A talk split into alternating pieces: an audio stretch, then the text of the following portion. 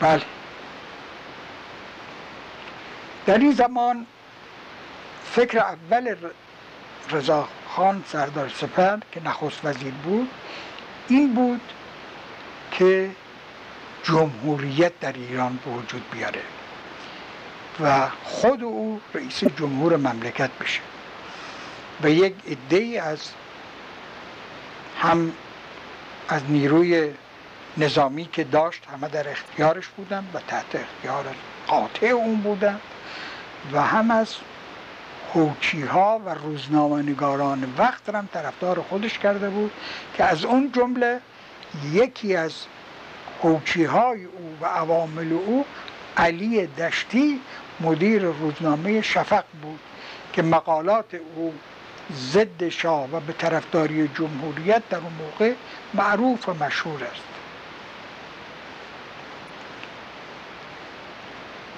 نهزت جمهوری خواهی رضا من درست به خاطر دارم در اون موقع دانشجوی مدرسه سیاسی بودم. به قدری نزدیک به کامیابی شده بود که هر کس تصور می‌کرد در ظرف چند روز دیگر این نهزت به نتیجه می‌رسه و جمهوریت اعلام میشه. ولی در مقابل مقاومتی که از طرف مردم شد و حرکتی که بعضی از زعمای مملکت مخصوصا مرحوم مدرس و اقلیتی که او همراه داشت و بعضی از روحانیون وجود آوردن در تهران قیامی وجود آمد. من خودم یاد دارم که در اجتماعی که اون روز علیه رضاخان شد عده فوق العاده زیاد کثیری مردم در میدان بهارستان جمع شدند و به ناگهان قشون حمله آورد قزاقا حمله آوردن و این مردم را کتککاری مفصل کردن و همه مردم متفرق و پراکنده شدن که خود منم اونجا یک ضربتی به وارد آمد. ولی رضاخان در اون روز با یک ایده وارد مجلس شد و اول به مردمی که داخل مجلس بودن دستور داد که این مردم را بکوبند بزنند و بیرون کنند و بعد خودش وارد یعنی نمایندگان رو؟ نه خیر مردم, مردم تماشاچی تما مردم تظاهر کنندگانی که داخل مجلس شده بودن. بزنن و بعد وقتی که وارد سرسرای مجلس میشه مورد اعتراض نمایندگان مجلس مخصوصا رئیس مجلس مرحوم معتمن الملک قرار می‌گیره. و این با هوشیاری و با زرنگی که داشت خودش رو تسلیم مجلس نشون داد. و از در عذرخواهی در آمد و اونجا به صورت استعفا و کنارگیری به ملکی که در نزدیکی تهران معروف به رودهن و بومهن هست بله، بله. این به اونجا رفت و وقتی که اون به اونجا رفت دستور محرمانه و مخفی به رؤسای امیر لشکراش داده بود. از طرف اونها اعلامیه های صادر شد و اتمام حجت شد. اتمام حجت های به مجلس شد که اگر نسبت به فرمانده ما و به نسبت به این زعیم ملت و نسبت به این ناجی مملکت ایران مخالفت بشه ما چاره جزی نداریم که قوایی که باید در اینجا برای حفظ امنیت به کار ببره به پایتخت بیاریم. مخصوصا امیر لشکر غرب احمد آقا تلگرافش خیلی معروف است و با تلگرافاتی که رسید در واقع مجلس با حالت تسلیم درآمد و بالاخره با رضاخان سازش کردن و این را دوباره برگردوندن و نخست وزیری و به کارش پرداخت و مدرس هم برای اینکه او را راضی کنه قانونی از مجلس گذراند که فرماندهی کل قوا که در قانون اساسی به نام شاه ولی در عمل و در طبق مشروطیت بالاخره دولت در واقع مسئول اداره امور قشونی و دفاعی است. فرماندهی کل قوا را به شخص رضاخان بدن و مدرس می‌گفت این وسیله است که این را ساکت بکنیم. و بالاخره در این جریان بعض برگشت و رضاشاه رضاخان دستور به طرفداران خودش داد که من چون ملت جمهوریت نمی‌خواد و چون علیه جمهوریت تظاهر کردن و معلوم شد که ملت خواهان جمهوریت نیست من از همه تمام دوستداران و حامیان و پشتیبانان خودم می‌خواهم که اونها هم این مسئله صرف نظر و سکوت کنن که اون وقت علی دشتی مدیر روزنامه شفق به دچار وضع ناراحتی شد که بتونه این کیفیت را یک جوری جبران کنه. و از اون زمان ایشون به فکر این افتاد که به جای جمهوری سلطنت را درست کنه. اون تظاهری که شما بهش اشاره کردید آیا اون تظاهر علیه شخص رضاخان بود یا علیه فکر جمهوری بود. علیه فکر بظاهر علیه فکر جمهوری بود. ولی در باطن علیه علیه رضاخان بود. بله. بظاهر تظاهر عظیمی بود و بر ضد جمهوریت بود. طوری مردم تحریک شده بودند همه بر ضد جمهوریت اون زمان تظاهر می‌کردند و شعار می‌دادند. بله در همین مجلس پنجم بود که بالاخره اون قانون معروف به خلع سلسله قاجاریه را ترتیب دادم و در مقابل اون قانون که طور مخفیانه و محرمانه کارگردانانش که بیشتر کارگردانان مؤثر و معروفش تیمورتاش بود مرحوم داور بود. نصرت دوله نه خیر. ایشون در مجلس نبودن ولی بیرون با هم همکاری می‌کرد. همکاری با هم می‌کرد. تا حدی سلیمان میرزا بود سلیمان میرزای اسکندری بود و تدیون بود و اونایی که ایستادگی کردند سخت و جدا مدرس و اقلیت وکلایی که با مدرس هم راه بودن و به خصوص شخص دکتر محمد مصدق بود. اون روزی که این قانون را قبلا در منزل رضاخان ترتیب شده داده بودند و امضا هم از همه وکلا یکی یکی برده بودن اونجا گرفته بودن مرحوم مصطفی المالک به مجلس نیامد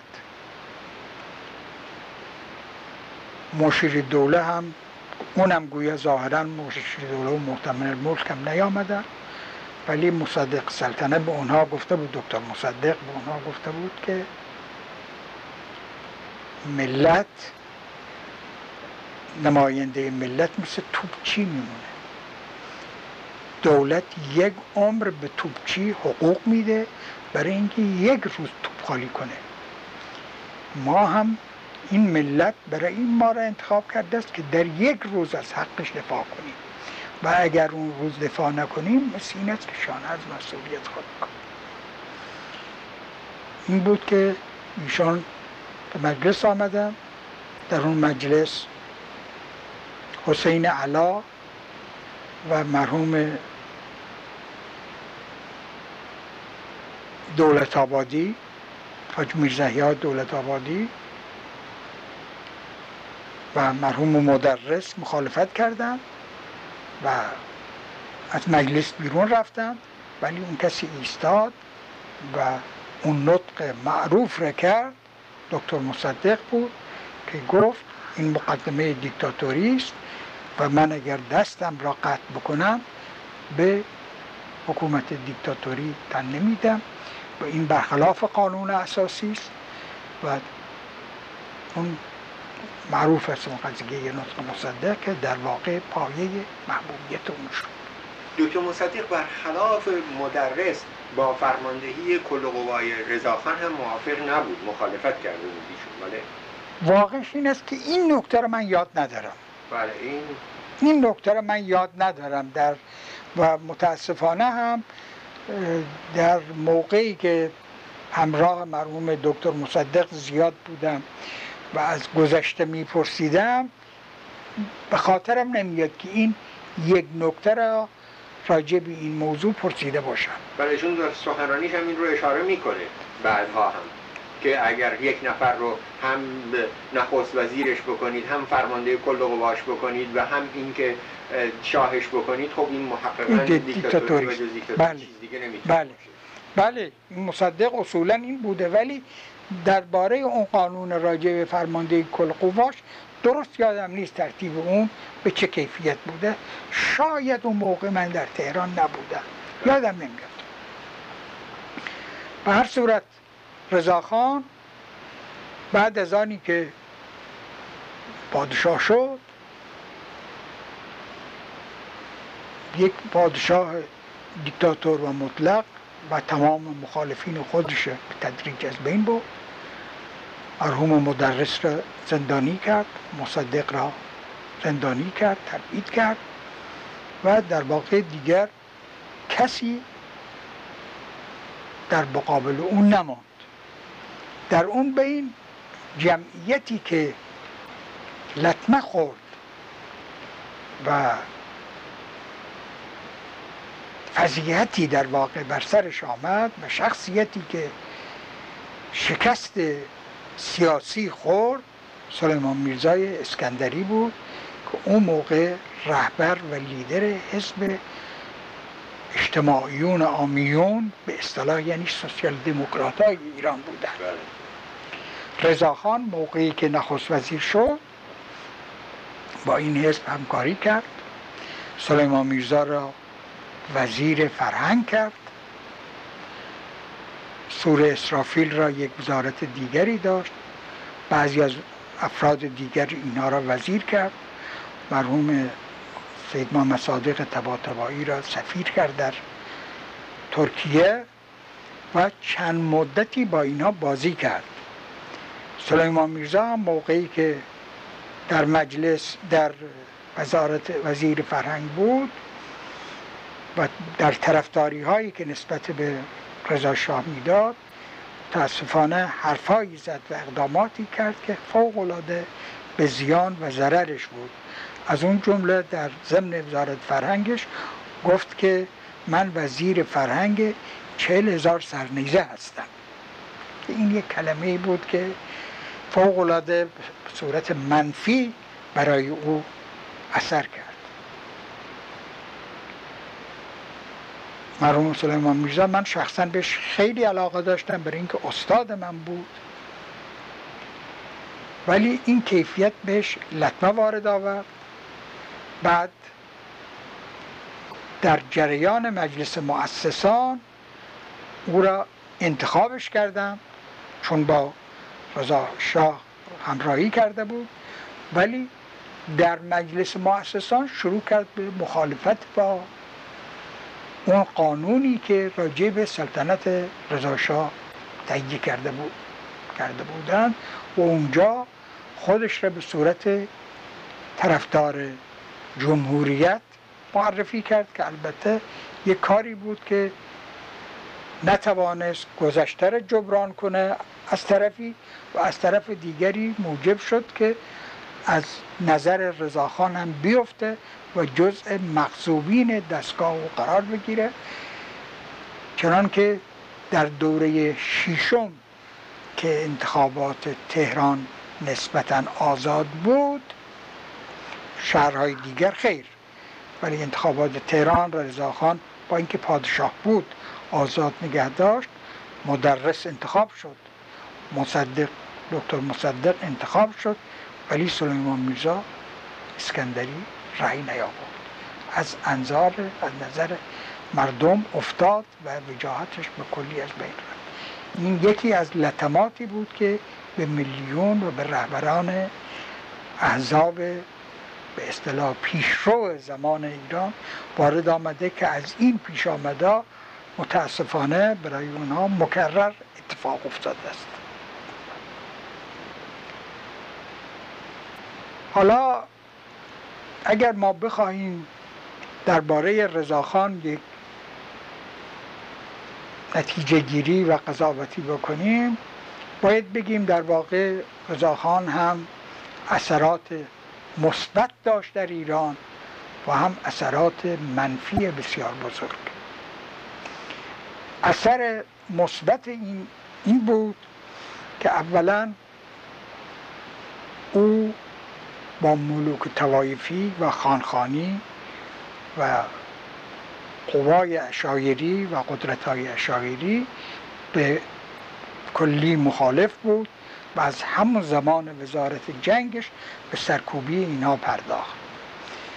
و در واقع اشایر ایران و نیروی ایلخانیگری اشایر را رضاخان از بین برد. و این یک نقطه با اینکه خود من هم ایل هستم و صدمه فوقلاده از این حیث به خانواده من خورد. اموهای من چندین سال سه سال تمام در زندان همدان به یه وضعیت ناراحتی زندانی بودن و خانواده من تمام تحت فشار قرار گرفتن. و لطمات فوقلاده بر ما وارد آمد. اما من باید بگویم که این در حرکت اجتماعی ایران یک عمل موثری بود. برای اینکه یک کشوری که دارای اشایر باشد که اونها مسلح باشند. و بتوانند در مواقعش خودسری کنند و هر رئیس ایلی در داخل ایلش هم فرمانده باشه و هم حاکم باشه و هم قاضی باشه این با یک سازمان ملی و اجتماعی و به خصوص مشروطیت تطبیق و انتباق نداره. مشروطیت ما یک نهزت ملی آزادی خواهی بود. ولی در یک زمینه اجتماعی پیدا شد که این زمینه کاملا برای او فراهم نبود. در اون موقع خزعل ها سولت دوله ها ارز کنم امیر اعظم ها و سران بختیاری و سران بالی لورستان و رؤسای ایلات کرد اینا هر کدام در داخل خودشون یه حکومتی بودند و در چنین وضعی نظام دموکراسی در توی در شهرستان ها نمی‌شد پیاده کرد. مگر اینکه قبلا اون نظام اجتماعی ایلخانیگری حقیقتا از بین بره. و همین هم سبب بود که در سالهای مشروطیت انجمنهای ایالتی و ولایتی به استثنای یک نمایش موقتی که در بعضی شهرها تبریز و رشت داشت در جای دیگر اصلا به وجود نیامد و نمی‌تونست به وجود بیاد.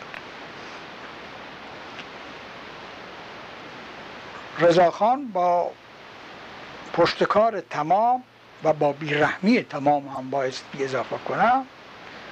اشایر را سرکوب کرد. نسبت به بعضی از اینا مخصوصا تعدی و تجاوز فوقالعاده و ظالمانه کرد.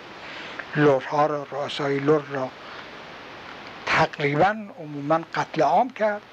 سولت دوله قشقایی را کشت. خزعل را به اون ترتیب کشت. و سایر جاهای دیگر. این از لحاظ اجتماع مملکت و اینکه پایگاه خانخانی از بین بره و شایر در داخل اجتماع مملکت ایران به صورت مردم عادی وارد بشه یک نقطه مثبتی بود. و علاوه بر این در امنیت مملکت هم خیلی موثر بود.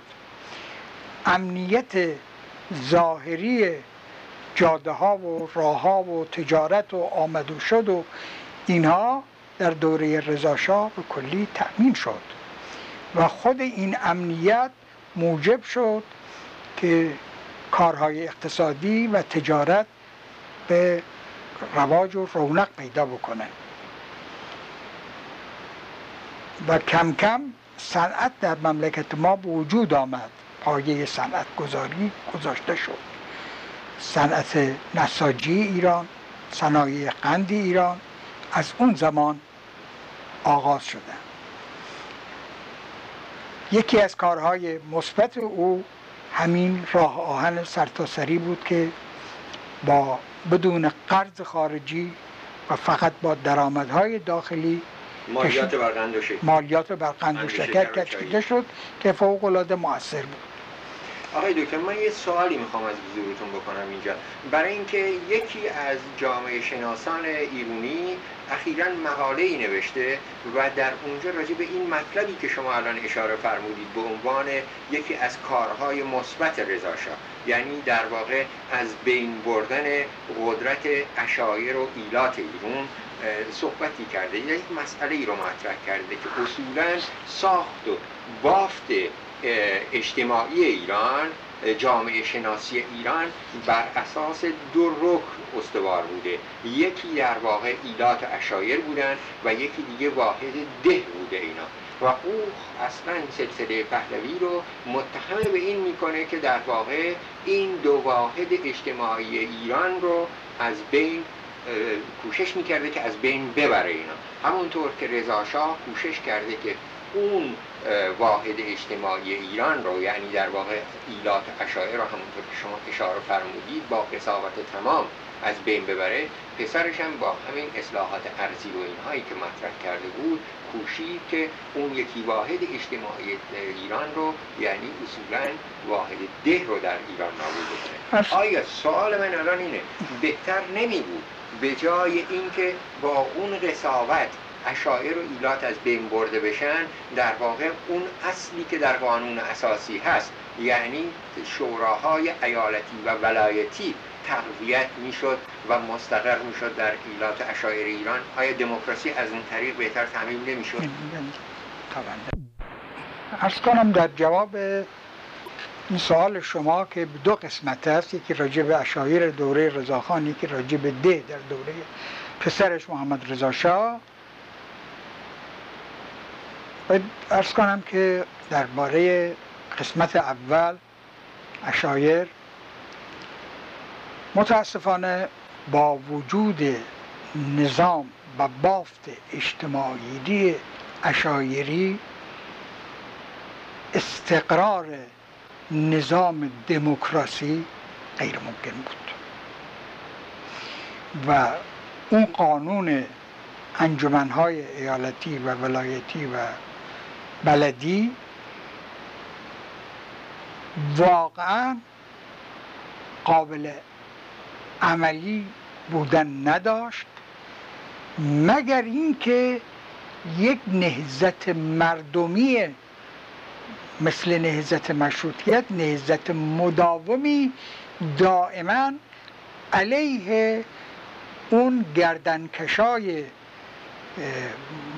که در اون زمان بودن و طالب حفظ امتیازات و قدرت های استبدادیشون بودن دائما وجود می داشت و عمل می کرد هر نظامی که در ایران می‌خواست ایران را به پیش ببره هر نظام ملی و هر نظام دموکراسی واقعی و حقیقی که می‌خواست ایران را از پیش ببره میبایستی حتما بافت ایلخانیگری را در ایران به یک کیفیتی از بین ببره.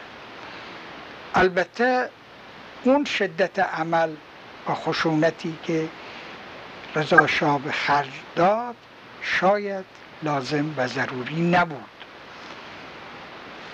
در ضمنم باید هم انصاف بدهم که متاسفانه رؤسای ایلات و اشایرم از درک این کیفیت عاجز بودن یعنی چنان به قدرت خودشون چنان به اون زندگی خودشون خوب گرفته بودن که حاضر نبودن یک کیفیتی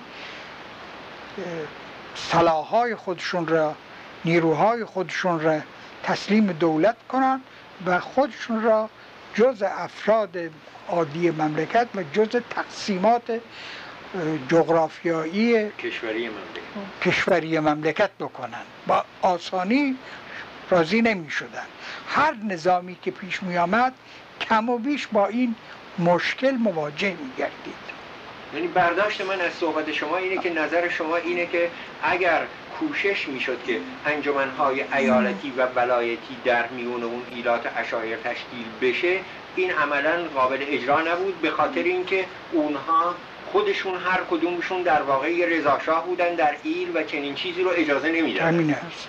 این است. بله درست. و در شهرها هم نمی‌شد این کار را کرد به اون کیفیتی که بود. منتها مخالفت با خانها و از بین بردن قوای خانی یک چیز ضروری برای یک انقلاب در واقع و برای ایجاد یک مملکت واحد بسیط منضبط شرط ضروری بود با کوبیدن رسم ایلیات و اشایر که عبارت از ییلاق و قشلاق کردن اینها و چادر نشینی اینا بود ضرورت کامل نداشت با از بین بردن اونها. چون این رسم گیلاق و قشلاق کردن و کوچ کردن و چادر نشین بودن کیفیت زندگی اقتصادی و گلداری اون زمان بر اینها تحمیل کرد. بر این مردم تحمیل کرده بود. و تا زمانی که یک کیفیات اقتصادی فراهم نمی‌شد که اون مردمی که هزارها خانوار دنبال مثلا چند صد هزار گوسفند میفتند و از یک مناطقی به مناطق دوردستی می‌برند. احتیاجی به این نباشه حرکت کنند و فقط چند خانوار کافی باشه اینا رو به یک وسیله حرکت بده و بقیه در شهرها و دهات به کارهای اقتصادی کشاورزی و صنعتی و تجارتی دیگری بپردازند. تا این چنین وضعی فراهم نمی‌شد اینکه بخواهند به زور از کوچنشینی جلوگیری بکنن این یک عملی بود که غیر طبیعی بود و رضا شاه در نیتی که با سرکوب ایلخانا داشت در ضمن هم این رسم چادرنشینی و اینها را هم سرکوبی کرد و از این جهت به گلهداری و اقتصاد روستایی ایران لطمات زیادی وارد آورد. این از این جهت شد. اما راجع به ده دهات و محمد رضا شاه این یک قدری جنبه های مختلف و متفاوت داره. اگه اجازه بدهید در خاطرتون باشه. بعدا می‌رسیم به این چون یکی از مسائلی است که در بارش حتما بحث خواهیم کرد. بله من خوشبختم که شما به این اشاره فرمودید. بله. من هم می‌خواستم به خدمتتون خواهش کنم که این رو موکول کنیم. این رو می‌ذاریم موقعی که راجع به محمد رضا شاه صحبت بله. کنیم. بله صحبت بکنیم. بله. و پس ما فعلا برمیگردیم به همون مطالبی که فرمودید مربوط به زمان رضا شاه. بله. و صحبت برس کردم. این مسا... جنبه های مثبت رضا یکی همونهایی بود که گفتم. ایجاد امنیت بود. برانداختن نظام ایلخانیگری بود. و توجه به امور اقتصادی تا اون حدی که امکاناتی وجود داشت که واقعا این است که اقتصادیات ایران بر اثر همین اوضاع و احوال خود به خود یک پیشرفتهایی کرد. به طوری که من به خاطر دارم در سالهای اول یعنی در سالهای 1303 و 4 بودجه مملکت ایران 20 تا 24 میلیون تومن بود اون وقت. در سال آخر رضاشاه یعنی سال 1319 که بودجه 1320 را به مجلس دادن به 300 میلیون تومان یعنی به ده برابر بیشتره. بله توضیح می‌دادم که اقتصادی تحولات اقتصادی که در این دوره پیش آمد که یکی از این تحولات گرفتن امتیاز نشر اسکناس از بانک انگلیسی بود و در دست گرفتن اختیارات پولی به دست خود دولت دولت ایران و بعد تثبیت قدرت خرید پول ایران که روی هم رفته.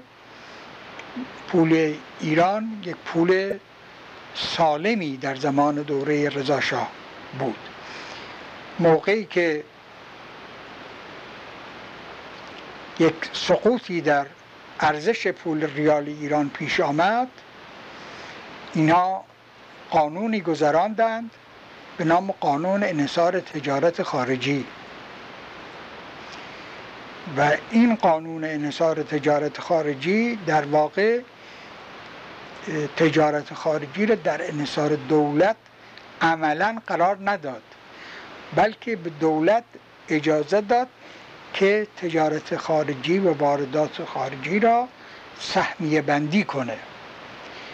و برای اینها سهمیه های معین کنه و در حدود اون سهمیه ها به بازرگانان اجازه بدهد که وارد بکنند و حتی امکان مقدار واردات متعادل و متناسب با صادرات باشه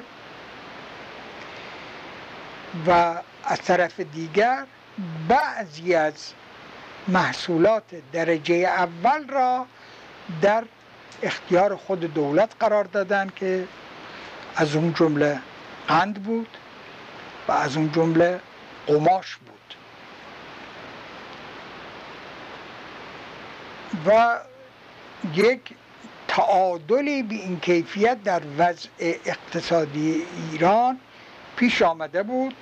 بانک ملی را وجود آوردن که بانک ملی به تدریج در سال 1320 یک توسعه کافی و صورت یک مؤسسه اقتصادی و مالی مؤثری در داخل مملکت در آمده بود.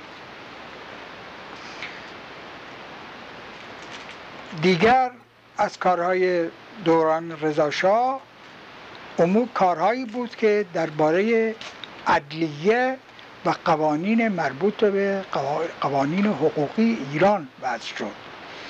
طوری که می‌دانید قانون مدنی ایران در این زمان به تصویب رسید. قانون تجارت و قانون جزا در این زمان بود. و مهمتر از اینها قانون ثبت املاک ثبت اسناد ثبت احوال بود که این امور ثبتی را از دست صاحبان محاضر آخوندی خارج کرد و تحت نظارت دولت قرار داد. هم قراردادهایی که بین افراد منعقد می‌شد راجع به املاک و اینها و هم عقد و طلاق و اینها در محاضری که به وسیله دولت اداره می شدن ثبت می شد و یک نظامی به امور ثبت املاک ثبت احوال و ثبت اسناد داده شد که این در اداره مملکت یک امر مؤثری بود. معمار اینها بیشترش داور بود. البته ایشون از وزرای چند نفر وزیر کافی استفاده کردند که به نظر بنده کافی ترین و کاردارترین شخص او وزیر او داور بود.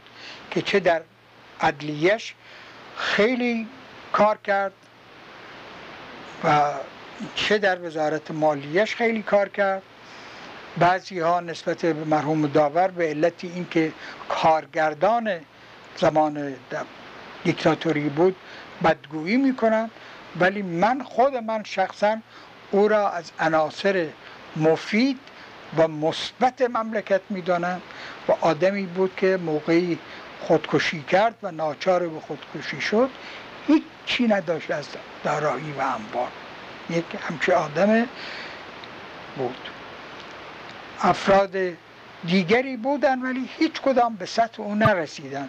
تیمورتاش هم آدم خیلی مؤثری بود در دوره وزارت دربارش و آدم مدیر و کاردانی بود ولی اون پاکی و اون تهارت و اون شرافت داور را نداشت و بالاخره هم در یک توطعه خیانتی که ممکن بود نسبت به رضا شاه داشته باشه گرفتار شد و به قتل رسید و به اون کیفیت به قتل رسید.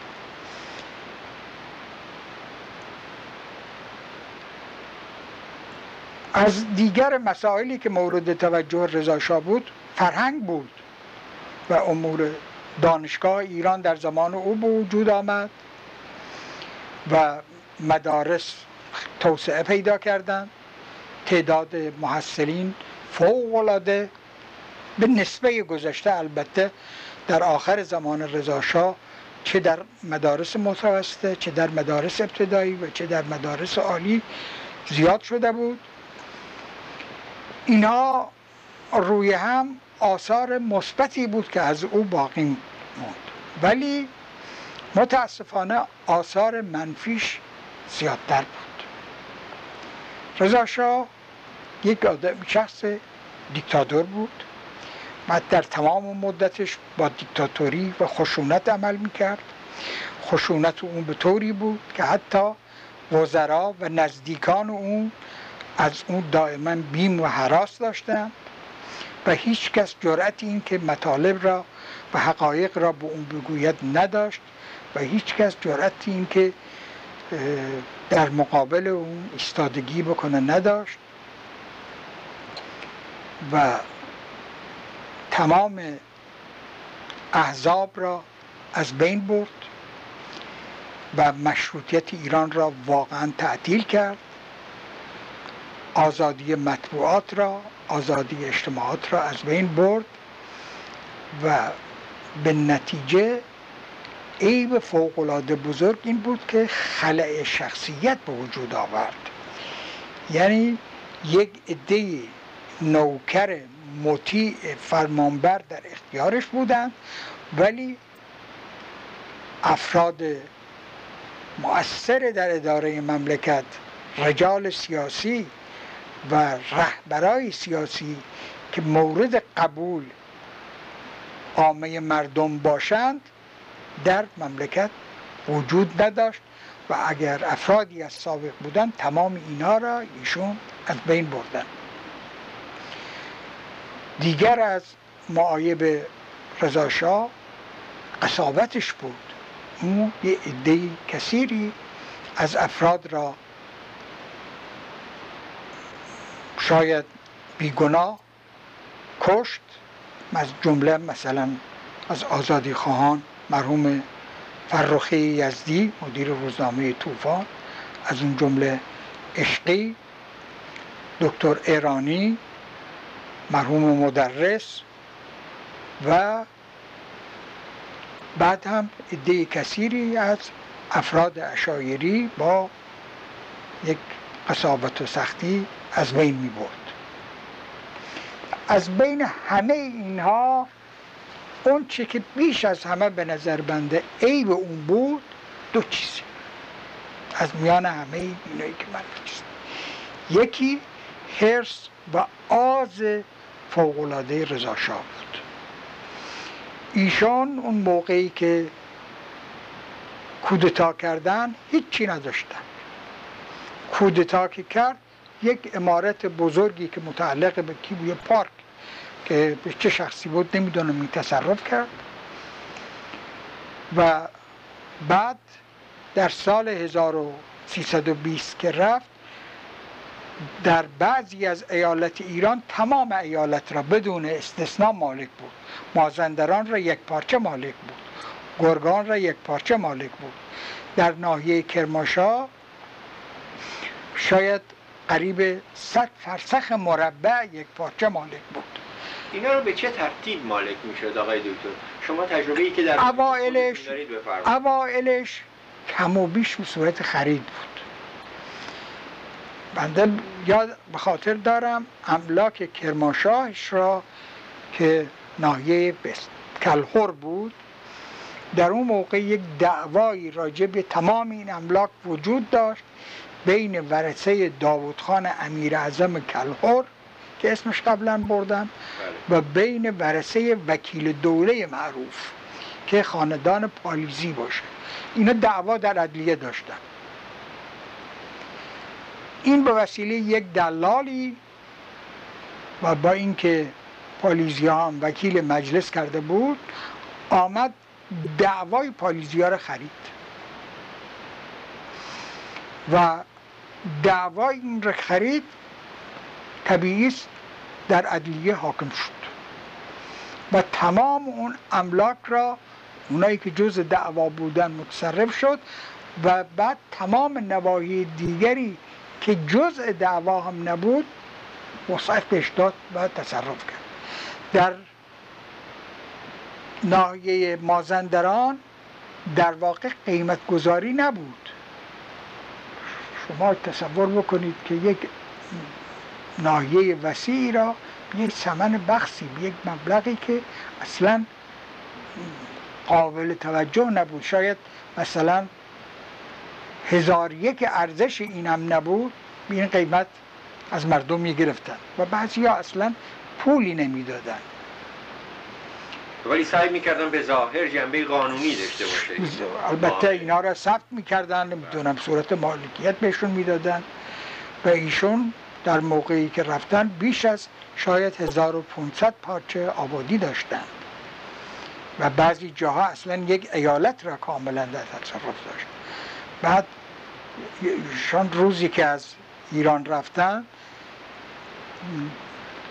در خارج نمی‌دونم چه مبلغی ارز به خارج فرستاده. یک نکته است که هیچ وقت در تاریخ ایران روشن نشده ارزی که به صورت ارز به خارج فرستاده چه مبلغ بوده.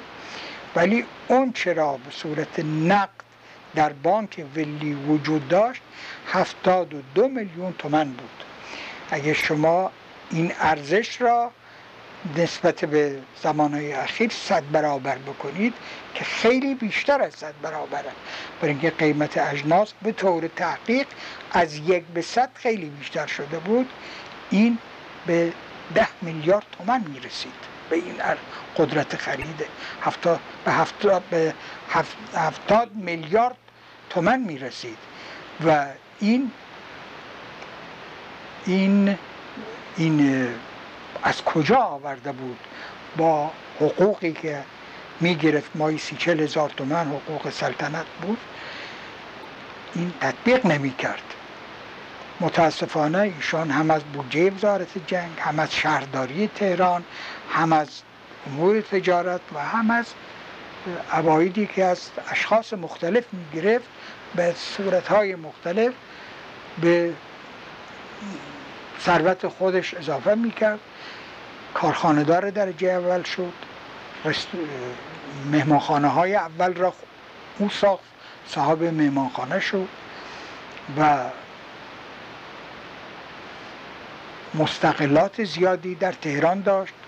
ناحیه عظیمی از شهر تهران را تحت تصرف در آورده بود. و این حرس و آز و این طمع برای یک پادشاه واقعا غیر قابل قبول است و به هیچ وجه نمیشه این را اغماز دربارش کرد. این یک نکتش است که این تا هیچ کس نمی‌توانه منکرش بشه و خانواده اونم نمی‌توانن منکر بشن. همین هفتاد و دو میلیون تومنی که گفتم تو بانک ملی داره همین کافی است که نشون بده تا چه اندازه تعدیات مالی این فوق العاده بود. این پول رو از ایران خارج کرد؟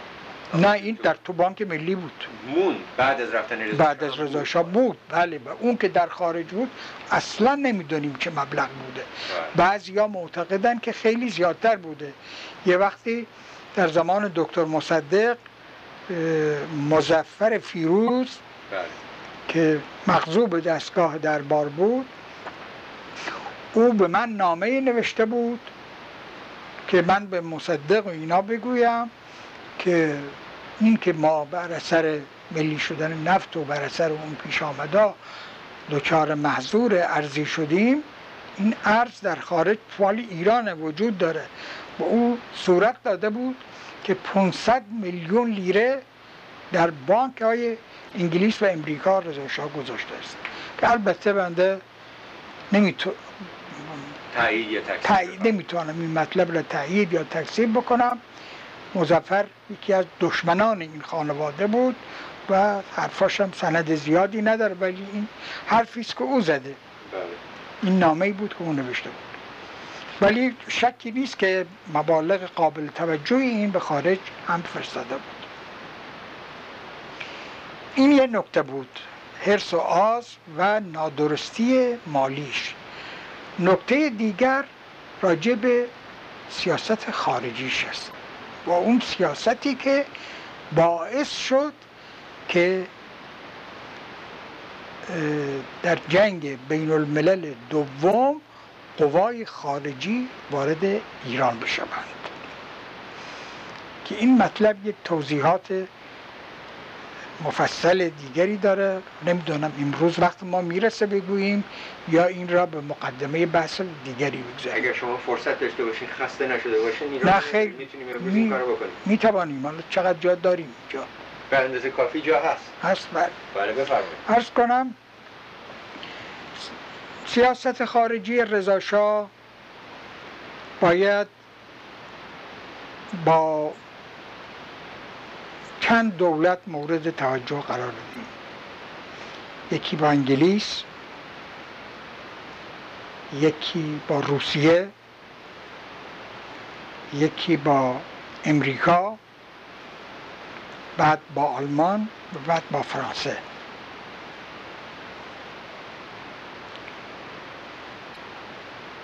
با کشورهای همسایه البته یک سیاست عادی روابط عادی و عمومی بود. نسبت به مصطفی کمال پاشا احترام فوقالعاده داشت.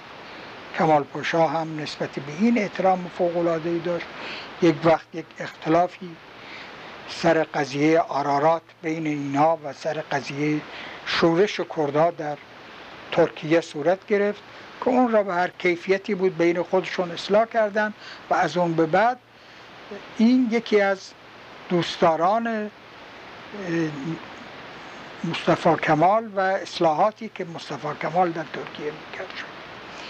ولی راجع به انگلیس ها باید توضیح بدهم که رضاشاه را محققا به که در ابتدای این بحث صحبت کردیم تشخیص انگلیس ها و حمایت اونها بر سر کار آورد و پشتیبانی مستمر رو اونها بر سر کار نگاه داشت و اونها موافق بودند و رضایت دادند به اینکه این به تدریج قدم به قدم پیش بره بالا بره. ولی این که بگوییم اونها ای را پادشاه کردن. این به نظر بنده صحیح نیست بلکه کفایت و لیاقت خودش بود که با, با تحولی که در ایران به وجود آورد خودش به این کیفیت به این مقام رساند. و موقعی که به سلطنت رسید این با سوابقی که با سیاست انگلیس داشت نسبت به اونها همیشه وحشت داشت. و با قدرتی که انگلیس ها داشتند و با قدرتی که در نفت داشتند و در عوامل انگلیسی در داخل ایران داشتن رضا از اونها وحشت داشت. ولی از انگلیس ها هم خوشش نمی آمد این که ما تصور بکنیم که رضا شاه پشتیبان انگلیس ها بوده است به نظر بنده این درست نیست.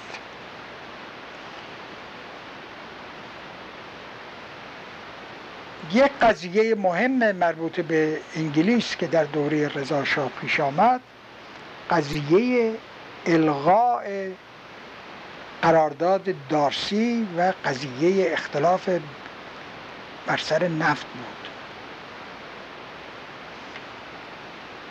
هرچند مرحوم دکتر مصدق معتقد بود که اصل این قضیه پیدایش این قضیه توطعه بود برای اینکه به اون قرارداد برسند.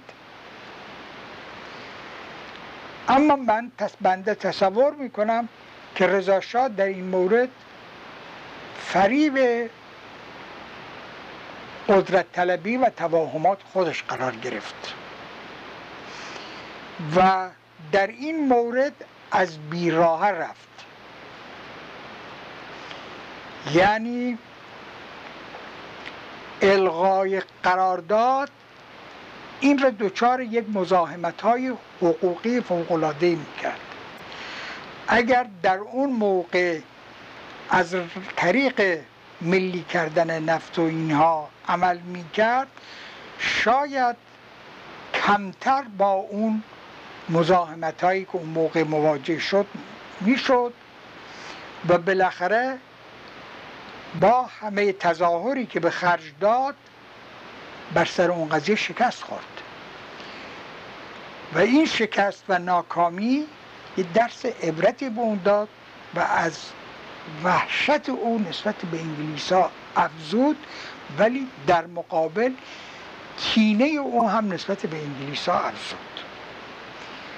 و پایان این اختلاف مربوط به نفت تقریبا در زمانی بود که نظام هیتلری در آلمان بر سر کار آمد. رضاشاه با آلمان با آلمانی ها ارتباط خیلی نزدیک داشت.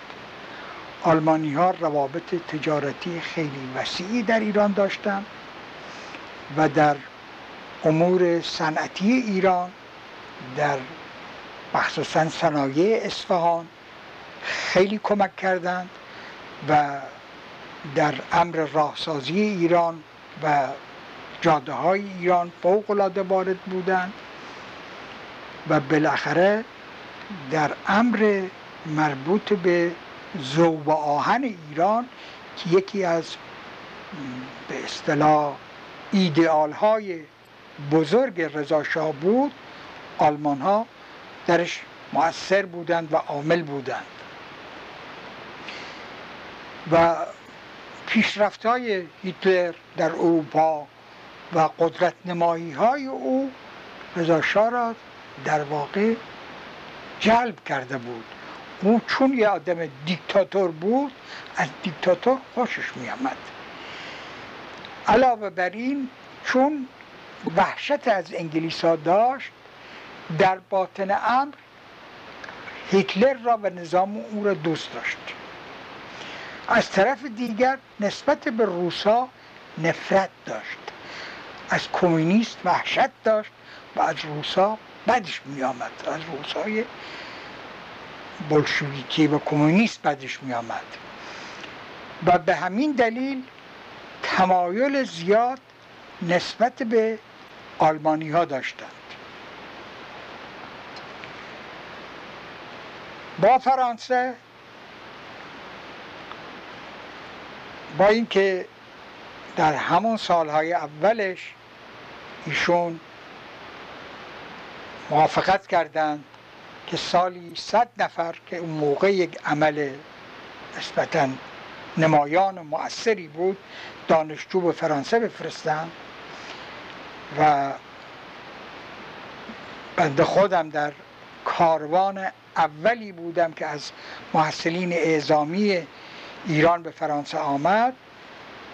در اون روز که ما پیش رضا رفتیم او گفت که ایران یک کشور پادشاهی است و من شما را به یک کشور جمهوری میفرستم تحصیل بکنید.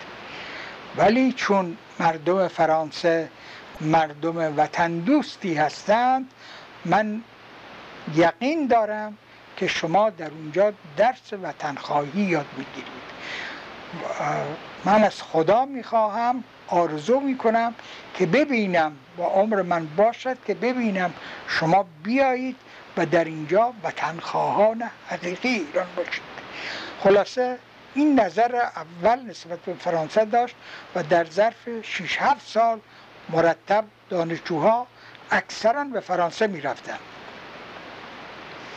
در فرانسه بعضی از روزنامه های گمنام و مجله های گمنام فرانسه شروع کردن مقالاتی علیه ایران نوشتن و فحش و ناسزا به رضاخان دادن. این بود که در سال به نظرم 17 بود یا 18 بود 17 بود. هنوز جنگ درگیر نشده بود. ایشون یک مرتبه روابط با فرانسه قطع کرد سر این موضوع. 1317 18 بله. روابط با فرانسه قطع کرد. دانشجوها را یک مرتبه همه دانشجوها را اعزار کرد و با فرانسه روابطش به کلی به هم خورد. و به همین ترتیب با امریکا هم به هم زد. در امریکا هم روزنامه هایی که من الان درست نمی‌دونم چه مجله و چه روزنامه بود به رضا شاه بد می‌گفتن این را پسر مهتر و اینجور چیزها خطاب می‌کردن و البته شاید به خاطر دارید که سفیر ایران در اون موقع اسمش چی بود؟ جلال قفار سفیر ایران در امریکا آه. من دقیقا اسمش به نظرم اگر اشتباه نکنم جلال قفار یه هم می‌تونم پیدا بکنم چون اسناد سفارتی آه این در نظرتون باشه. سفیر ایران در اینجا در یک سواری اتومبیل در یکی از جاده ها که می‌کرده تخلف راهپیمایی کرده بوده. بله. پلیس این را گرفته بود توقیف کرده بود. با اون گفته بود من مینیسترم وزیرم. اون پلیس تصور کرده بود که این کشیشه. بله. و این را مدتی نگه داشتن. و بعدم که فهمیدن عذرخواهی کردن. ولی این عذرخواهی در رضاشاه موثر واقع نشد. این مقالات هم که نوشتن این بود که سبب تیرگی روابط ایران و امریکا شد و با امریکا به هم زد. به طوری که در موقعی که جنگ در گرفت بین جنگ اروپا در گرفت و هنوزم امریکا وارد جنگ نشده بود. رضاشاه تمام متکی به آلمان بود. عده کثیری از کارشناسان آلمان از مهندسین آلمان در کارخانه های ایران در امور فنی ایران کارگردانی می‌کردند و داشتن کارخانه زوب آهن را در کرج دایر می‌کردند. و راه آهن را کمک می‌کردن و صنایع دیگر را و تجارت وسیعی ما با آلمان داشتیم.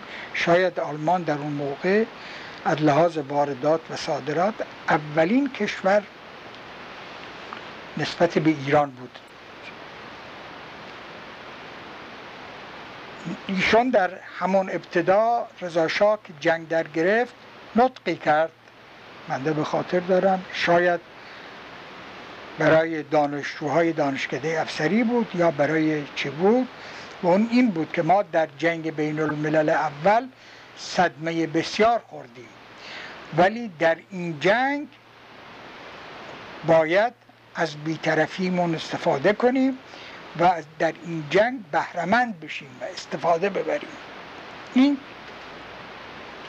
نطقی بود که در